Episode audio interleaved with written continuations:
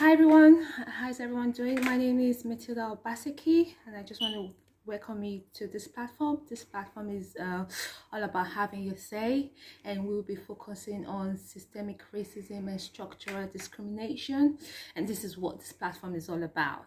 I will take most of your time this evening. I just have 2 minutes, and I just want to draw your attention more in what's been happening lately. So in the light of what's been happening, the virus, the protests, and the killing of George Floyd as well. So focusing on the protest a little bit more, I think the question here is, why is this protest different from the others, from the other famous protests that we've had in the past, the famous activists like your Malcolm X in the United States, and also today, remember our British activist Mrs. Morris. So why is this different? Why is this different from the other protests we've had in the past? I think the question here is because of the virus did have an impact. So the virus did reveal the bedrock of a system that is cracked. And in the realization of that system came a light event, okay? The killing of the George Floyd. That light event ignited protest. I think the protest was all about, hang on here, we're tired of your system.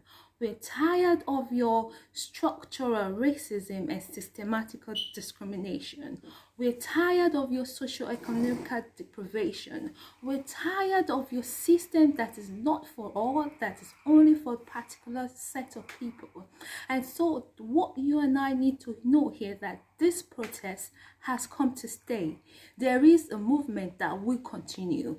You and I need to make an impact to make sure this protest continues until we see a change. We see a change in our reforms, in our system, and also not for this generation, but for the next generation to come. So the next question is, how do you and I get involved in this system, in this movement? We need to step up a bit. I know we have a busy lifestyle, you know, we're always walking and in a very busy environment. It is challenging, but we need to step up. We need to step up and get involved in the community. We need to get involved by casting our votes. We need to get involved by making sure when there are policies and reforms that need to be made, we are aware of those new policies and reforms, and we challenge it.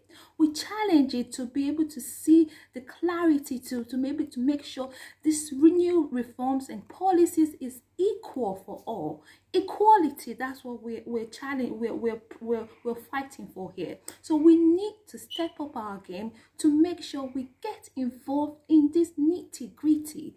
Get involved in your community. Get involved. Speak to your MP if you have issues that relate with any issues that you're concerned with, and don't be afraid to challenge any reform and any policy.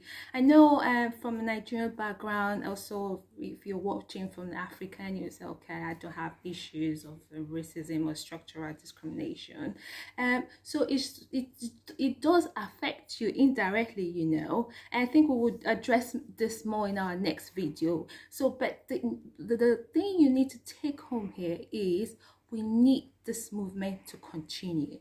We need this movement to continue to see the change in this generation and in the generation to come. And how will you and I make sure this change happens? By stepping up and getting involved and challenging any policies and reforms that's not equal for all.